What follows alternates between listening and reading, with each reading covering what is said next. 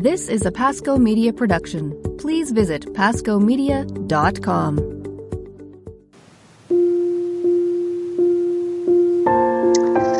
Hello, and welcome to the Abiding Together podcast, where we provide a place of connection, rest, and encouragement for you who are on the journey of living out your passion and purpose in Jesus Christ, just like us. My name is Sister Miriam James, and I have my two friends with me. Unfortunately, we're not sitting on the same couch like we were last week. Uh, Heather Khym and Michelle Benzinger, you guys are back to your original homes. Uh, Michelle, what do you? What's the weather like there? You're saying it's pretty treacherous. It is. We have whatever it is, tropical storm Cindy or something. Oh well, I'm not really a big fan of Cindy right now. She is making us rainy and tornadoy, and my uh, phone keeps on going off like at 2 a.m. like that beeping sound, eh, like uh, tropical storm alert, flood, uh, flash flood warning, tornado warning, and Oh as soon as you hear it, you know your heart starts beating really quickly, and then you can't go back to sleep. So Oh. um, yeah, I'm ready for Cindy to scoot on out of the Gulf Coast, and so um, and Poor, poor Cindy.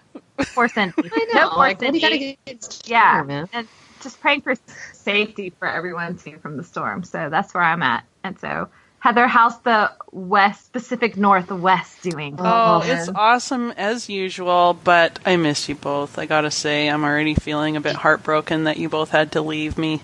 Um, our time together was so wonderful. I just absolutely loved every minute. Um, I'm so grateful for the times that we can see each other. I mean, we we um, journey with each other at a distance all the time. So when we get to see each other's faces, oh, it's just the best. Good for my heart. So, yeah, we're doing good up here. How about you, sister?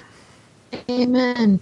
Doing good. Back in the back in the squelching hot of South Texas heat, but uh, remembering with fondness our weekend. We had a great. It was really great, and I just do have to say, there's such a blessing of journeying with women um, who love you and whom you love, and so it's a great privilege. So it was awesome to be with you guys last week.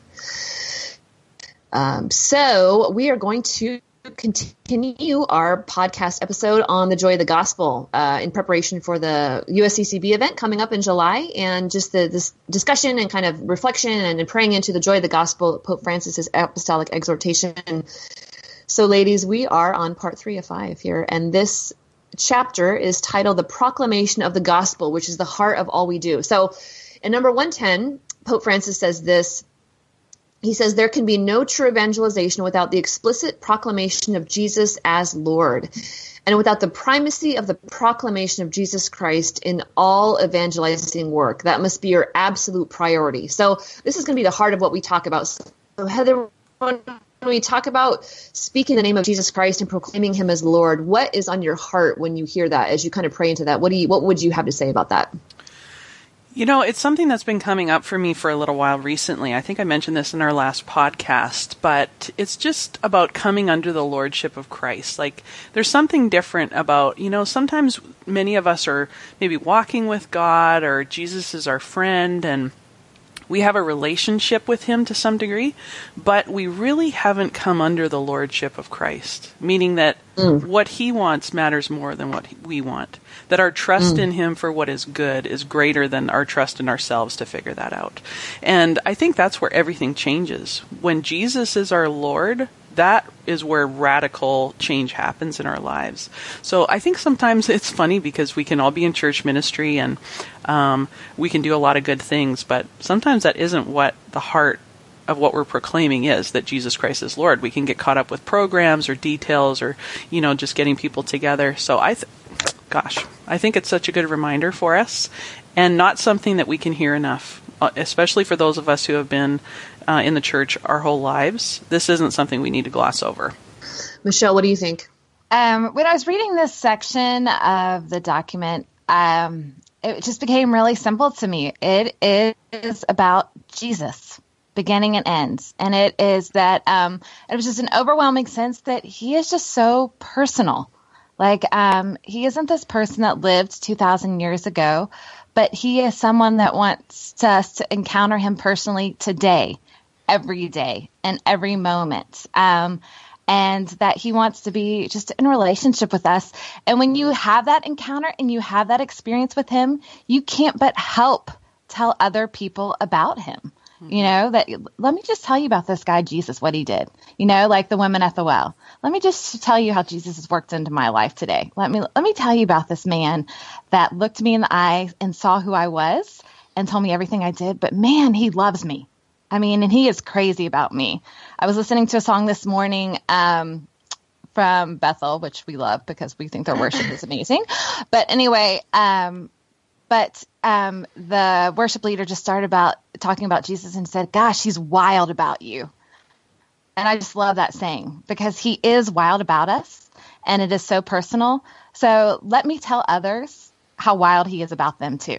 You know, because that's how good he is, and that's how amazing he is. And so I loved everything about this chapter. Like this is one of my favorite ones in the document you know, just the whole idea of missionary discipleship and hearts burning and speaking um, the language of love because that what that is what evangelization is. It's speaking a love language and it's the love language of the church about how Ooh. Jesus, how much Jesus loves us and how he's crazy about us and shoot, he just wants to be in relationship with us and isn't that an amazing thing, you know? Mm-hmm. So I loved it, you know. What about you, sister? Amen. And yeah, and this is really under the first section of the chapter called the entire people of god proclaims the gospel and i was thinking you know to an introvert the idea of just like looking at somebody on the airplane and be like have you accepted the lord as your savior i'm like i'm dying but so what does that really mean you know and and i love this quote in number 121 because this is this permeates and i know it permeates in your heart as well the both of you so in 121 pope francis says this he says in your heart you know that it is not the same to live without Jesus. What you have come to realize, what has helped you to live and given you hope, is what you also need to communicate to others. And who of us that you know, are not like, as as Heather was saying, you know, that we've accepted that Jesus Christ is our Lord. That's really a mature faith. I, Father Cantalamessa says that really it's not until we accept the lordship of Christ do we really grow in maturity of Jesus Christ. It's like a fuller maturity. I mean, who of us who's not taken him as Lord, that is captivated by him, would not be willing to share that with people because we know that what our lives would be like without him. We know that he's the one that gives us hope, that he gives meaning to our days, that we know that suffering is not the end of the story, that God will work for good. Everything that Satan tries to destroy in us, God will turn it around and work it for good. And that's a captivating message. I think that's what we all long for. We long, like we, we talk about different movies that we love and we love the great adventure. We love the, the, the nobility, the purpose, the passion of it. And that's really the gospel story that Jesus loves us, that he gave himself for us and that he's with us every day to enlighten us. So when I think about that, that's kind of what stirs in my heart. And so he's speaking of this because he talks about this like organically among people, but he also talks about, and I think you and I, we've all heard many talks, and he talks about it. He goes from there to the homily and to preparing to preach. Um, so how could we tactfully discuss uh, homiletics and preparing to preach? How do you two, when you prepare to speak to other women or to speak to to uh, audiences obviously we're priests we don't give homilies but how do you all when you read this what did you take kind of in your heart and also just areas for growth would you say one of the things that I love about there was one line in here that says, um, immediately after encountering the gaze of Jesus, they went forth to proclaim him joyfully. And mm. I love talking about the gaze. I know you do too, sister. this is like our language right here. Mm-hmm. But um, I think that that's where it has to start from. And whenever I'm preparing to speak to anybody about anything in, in the church, I always start there in just my own prayer before God, encountering Him personally um, sitting in the gaze of Jesus, you know, because that's it's from the encounter, our own personal encounter, that we preach to others. We can't preach about anything if we haven't personally encountered. You know, it becomes false. It's very, you know, it lacks um, integrity. Um, so I think we all have to be preaching from that place, whether you're a priest, whether you know you're a mom and you have a mom's group or whatever it is. When we evangelize it can't just be about rules or like a better way of living. It has to be coming from an encounter with the gaze of Jesus, and that's where mm. it comes from. Mm. Oh, yeah.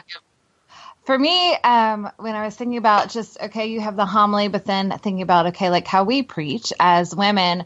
What I loved is um, in 139, like in this chapter, about a mother's conversation.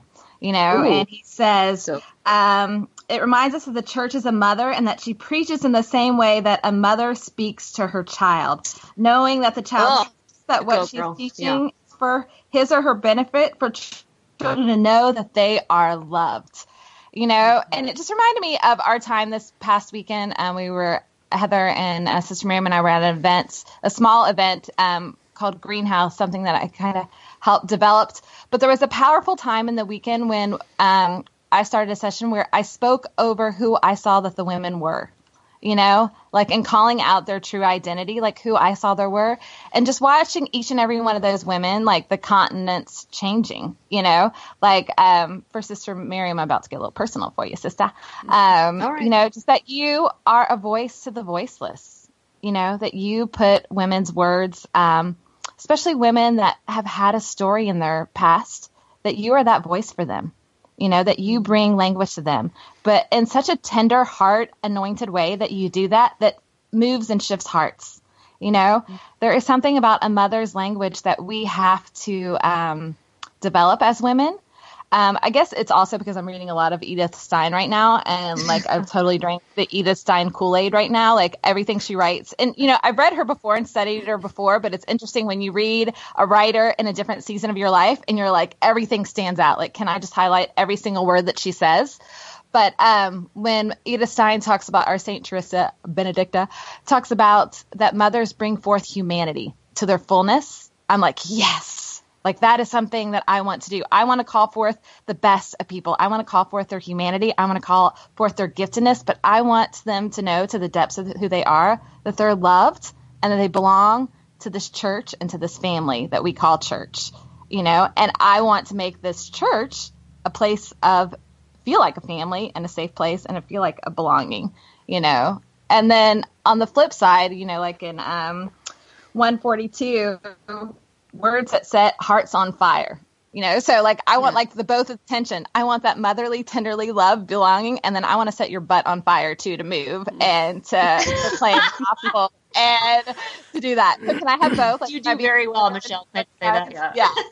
you know, like I just want to stir people's hearts on fire, you know, because they've encountered the Holy Spirit and to move and to grow and to get be passionate, you know. Um, yeah. So what about you, sister? Well, I thought maybe I would love to talk about this reality of a mother's conversation a little bit more. I because when I I was so struck by that part of the chapter and I was thinking there's such a difference between as a mother talking to her child, really engaging the child and knowing how the child speaks so speaking their language and speaking the truth to them and speaking it with kindness and charity and fire and then there's such a difference between doing that and then speaking at people Yes. And I think we've all heard talks where you feel like you're being taught you're being talked at or you're being talked down to and how and how intrinsically that's off-putting to us.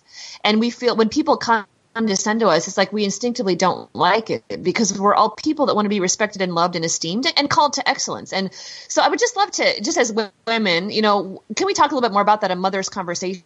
How have you, even speaking to people or speaking to your own kids, how does that reveal in your heart, or how do you see that happening in your day to day life? Heather, what would you say?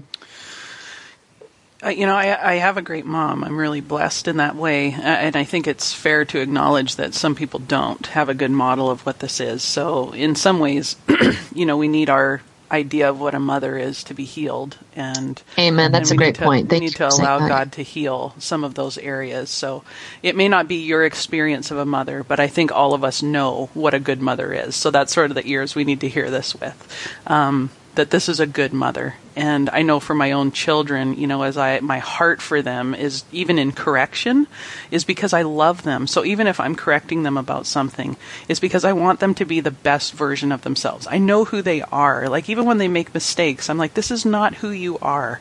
You know, let's get back to who you really are. And the encouragement, the lighting the fire, you know, I was all of a sudden Michelle when you were talking, I just thought of like a mom on the sidelines of a game, you know, just screaming her head off like encouraging like you know, just like you can do it, like all the pep talks, all the things. And so I think um, allowing that to be a good analogy for us, like the heart of a mother is big and wide, but it's full of love and tenderness. And, mm. and that should influence the way that we speak to others about the Lord, about what it means to live as a Catholic. And I think especially when we're talking about dealing with people's sin and their brokenness and the ways that they're not living to their full potential. And this, this obviously looks really messy you know, a lot of times. So, how do we bring that to those situations instead of becoming frustrated or, come on, get your act together, like this isn't how you should be living, but to really come first with love. And that's the challenge. If love isn't first in our hearts when we when we are encountering someone, then we probably shouldn't speak. If we're not speaking oh. from from this mother's oh. heart, we oh. probably shouldn't oh. speak. And I, I know that so many people have said things like, "Well, I got to speak the truth," you know, as if that is the priority. The priority is love and love has to is is where the truth needs to come. That's sort of like the vehicle that truth needs to be delivered in, is with love. So we aren't just called to speak the truth. It's better that you be silent if you're going to speak it without a heart of love. Um, get your heart in order, and then you can speak the truth. Mm-hmm. Which then people can receive. I mean, yeah, people can receive that, even though if it's spoken in love, I can receive that. It might be painful but if it's it's like St. Paul, if you, if you don't have love, you're just a resounding gong, and we just will turn away from that. Well, it's like don't tell me what to do. Versus I love you and I care for you, so I'm going to say this to you. You know. Mm-hmm. Mm, yeah, and Michelle. I love later on in that part. I think it's 140. Um, Pope Francis talks about the warmth of his tone of the tone of voice, mm. that the unpretension, uh, pretentiousness of the manner of speaking, the joy of the gesture, and I was trying to think, I was like, wow, the tone of voice, you know, like, and he talks about the tone of voice being close and to you. Like, okay, if you ask my kids, they'll tell you what kind of mood I am by the tone of voice. Um, that was, it was just really funny. Um, you know, I was out of town this past weekend and then I switched and then Chris went out of town. My husband went out of town right as I got back. And so I was asking Sam, my 11 year old, I was like, okay, so who is it? I was like, is it different when mom's out of town, dad's like, what's easier or whatever? And he goes, well, dad's kind of like a drill sergeant when you're out of town. He makes us do work projects, but then he plays a lot too. You know, that sounds He's exactly like, like our house. yeah. He's like, we do a lot of work projects. He's like, when you're out, when dad's out of town, we have better food because you let us order out. But he goes, I don't always know if you're going to be emotionally stable when you're out of town because up and down what oh kind of I'm like, wow, Sam, thanks a lot. So I'm like, are you saying I'm emotionally stable? And he's like, well, how are you going to react to that if I do say that? And I was just dying laughing. I'm like, okay, that's true, you know, because I think for me, it was such a gut check. I mean, we were dying laughing about it and it was fun to talk about, but I'm thinking, okay, like what sometimes I think, all right, do my kids know what tone they're going to get out of me? You know, and isn't that how we feel about the Catholic Church sometimes too? Like, do we know what uh. tone they're going to get out of me? I mean, I could be the emotional, stable, loving, speaking life, or I could be like, get your butt in the car, you know, and like, you need to be doing this. Like, it depends on my mood and, um, you know, and the amount of coffee I've had, usually in grace.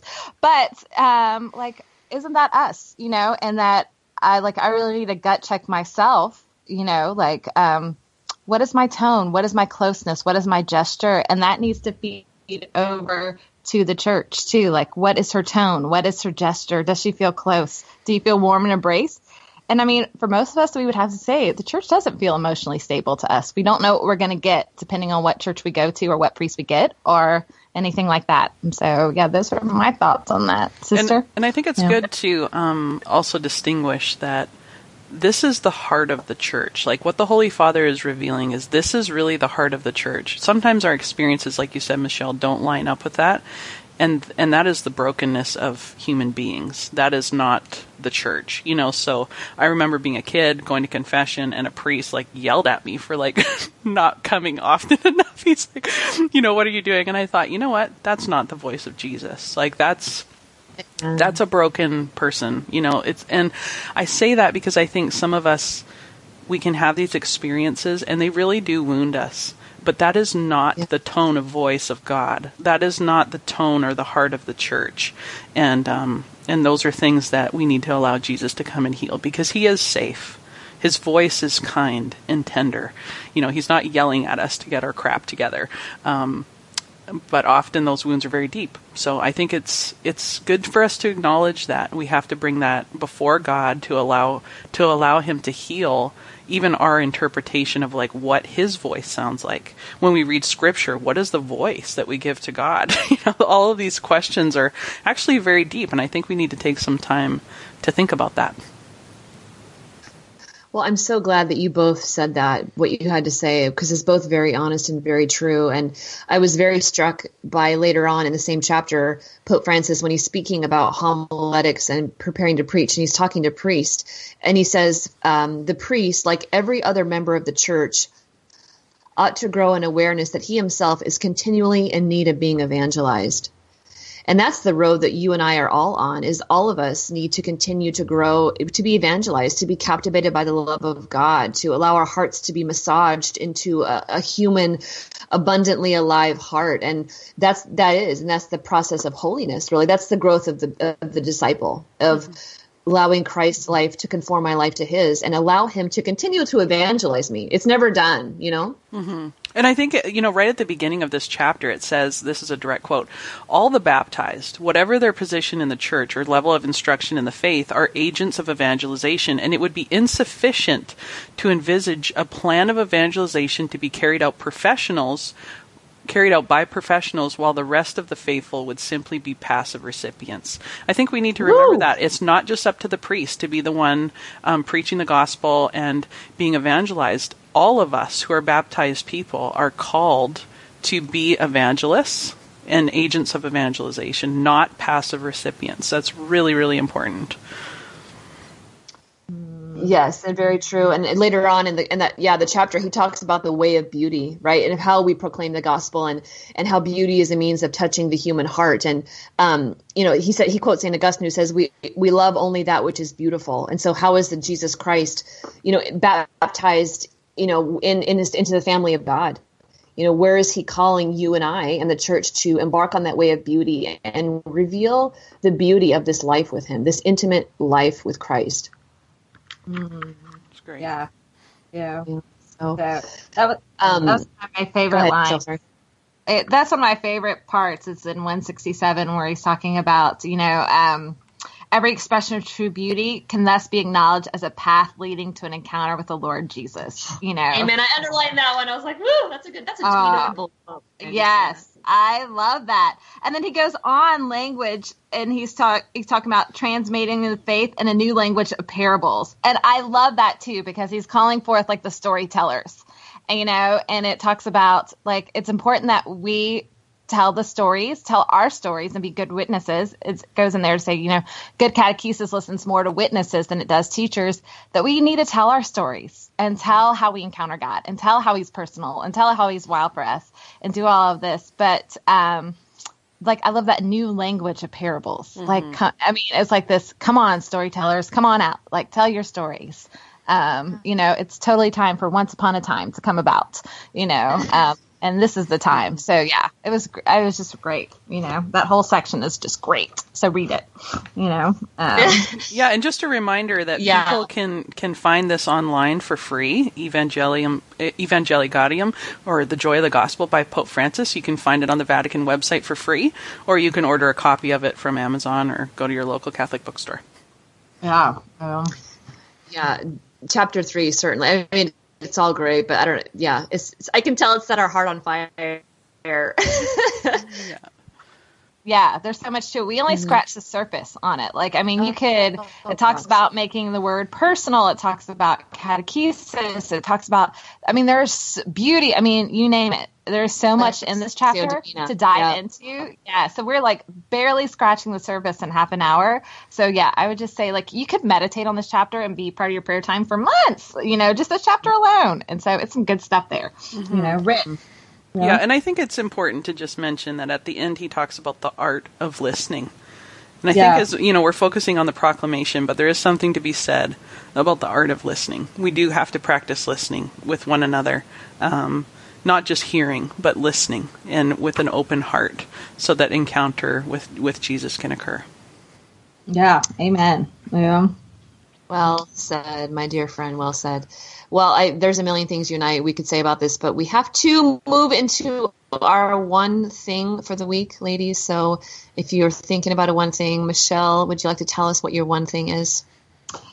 Um, my one thing right now is um, I am reading um, the works of Edith Stein and her letters to women, um, among the hundred other things I'm reading right now. But that's one that is standing out to me. And like I just said, gosh, I love her, you know? And so, um, you know, I just came out last night. I was reading it and I told Chris, I was like, oh my gosh, do you know that her and John Paul II had a friend in common? Like they were somewhat contemporaries. She's a little bit older, but they were somewhat contemporaries. And my, Chris just said, no, I didn't know that, honey. Okay, go back to reading. But anyway, like it's just blowing my mind, you know, it's really exciting. So that is my one thing, the works of Edith Stein. What about you, Heather?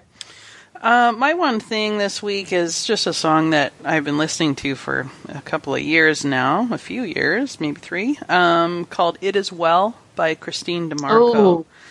Uh, through Bethel Music. You know, you can watch a video of it on YouTube, which is just stunning from their women's conference. Um, but I need this song right now. You know, we go through different seasons and I'm in a, just a place where there's some struggles going on, and this is just a good anchor for me. You know, I need to fill my heart with the truth that that at the end of the day, God is good and it is well, and He reigns. He is the Lord. He will take care of all things that that we give to Him. So the song is just beautiful. It's very moving. Um, I encourage people mm. to check it out on YouTube. It is well by Kristene DiMarco. Sister, mm. what is your one thing? My one thing is Wonder Woman. Oh Woo! Oh my gosh. I oh I, I saw that this week and I just I can't wait to talk about this. I loved it. I loved so many things about it, but I, to summarize, I know I don't have a half an hour to talk about Wonder Woman, but I really after watching, I mean I'm 40 and I, I don't know about you guys, but I wanted to be Wonder Woman when I grew up. Like you grew up watching the Lynda Carter after school and and when I was watching the movie this time just seeing her, I realized that you know why I think why she stirs a chord in all women or many women is because all of us want to be strong and brave and courageous and noble and beautiful in the battle of good over evil. Uh, I loved how she was unapologetically strong and wise. Her heart was broken for the people that were suffering, and it was just such a great. I mean, I saw so many examples of our our Lady, of how Our Lady battles against evil, and she chooses love out of her deepest suffering. She still chooses love, and that's at the heart of the story: is that love is greater than evil, and that's what really ultimately saves the world. Not a hero, but love. And so, if you haven't seen it, I mean, there are a couple scenes, and they're just. I mean, I wouldn't take your little girls to see it, but uh, I, I just absolutely love loved it, and I, I think I'm going to go see it again. Wonder Woman is my one thing. That's awesome. I can't wait to see it as well. I love her. Yeah. Maybe we should have a podcast on Wonder Woman. Maybe you really need great, half so. an hour to talk about her. I was getting inspired already. I, yeah. okay. There, I think we should. I think after y'all see it, we should definitely have a podcast on. We'll all put on our Wonder Woman T-shirts, and we will have a podcast on Wonder Woman. Yeah, how's that going to work over your habit, sister? But yeah, okay, great. I don't know. We'll, we'll work it out. I know. oh, I love you guys. Well, thank you so much for joining us this week on our third part of our five part series on the joy of the gospel. Well, please come back next week to talk chapter four, the social dimension of evangelization. If you enjoyed this episode, would you please share it with a friend? Leave us a review, leave us some comments. We love to hear from you. We pray for you. We just love to hear your journey with us as well. You can like us on iTunes. You can uh, subscribe to us at abidingtogetherpodcast.com. And until we see you again next week, God bless you. Have a wonderful week.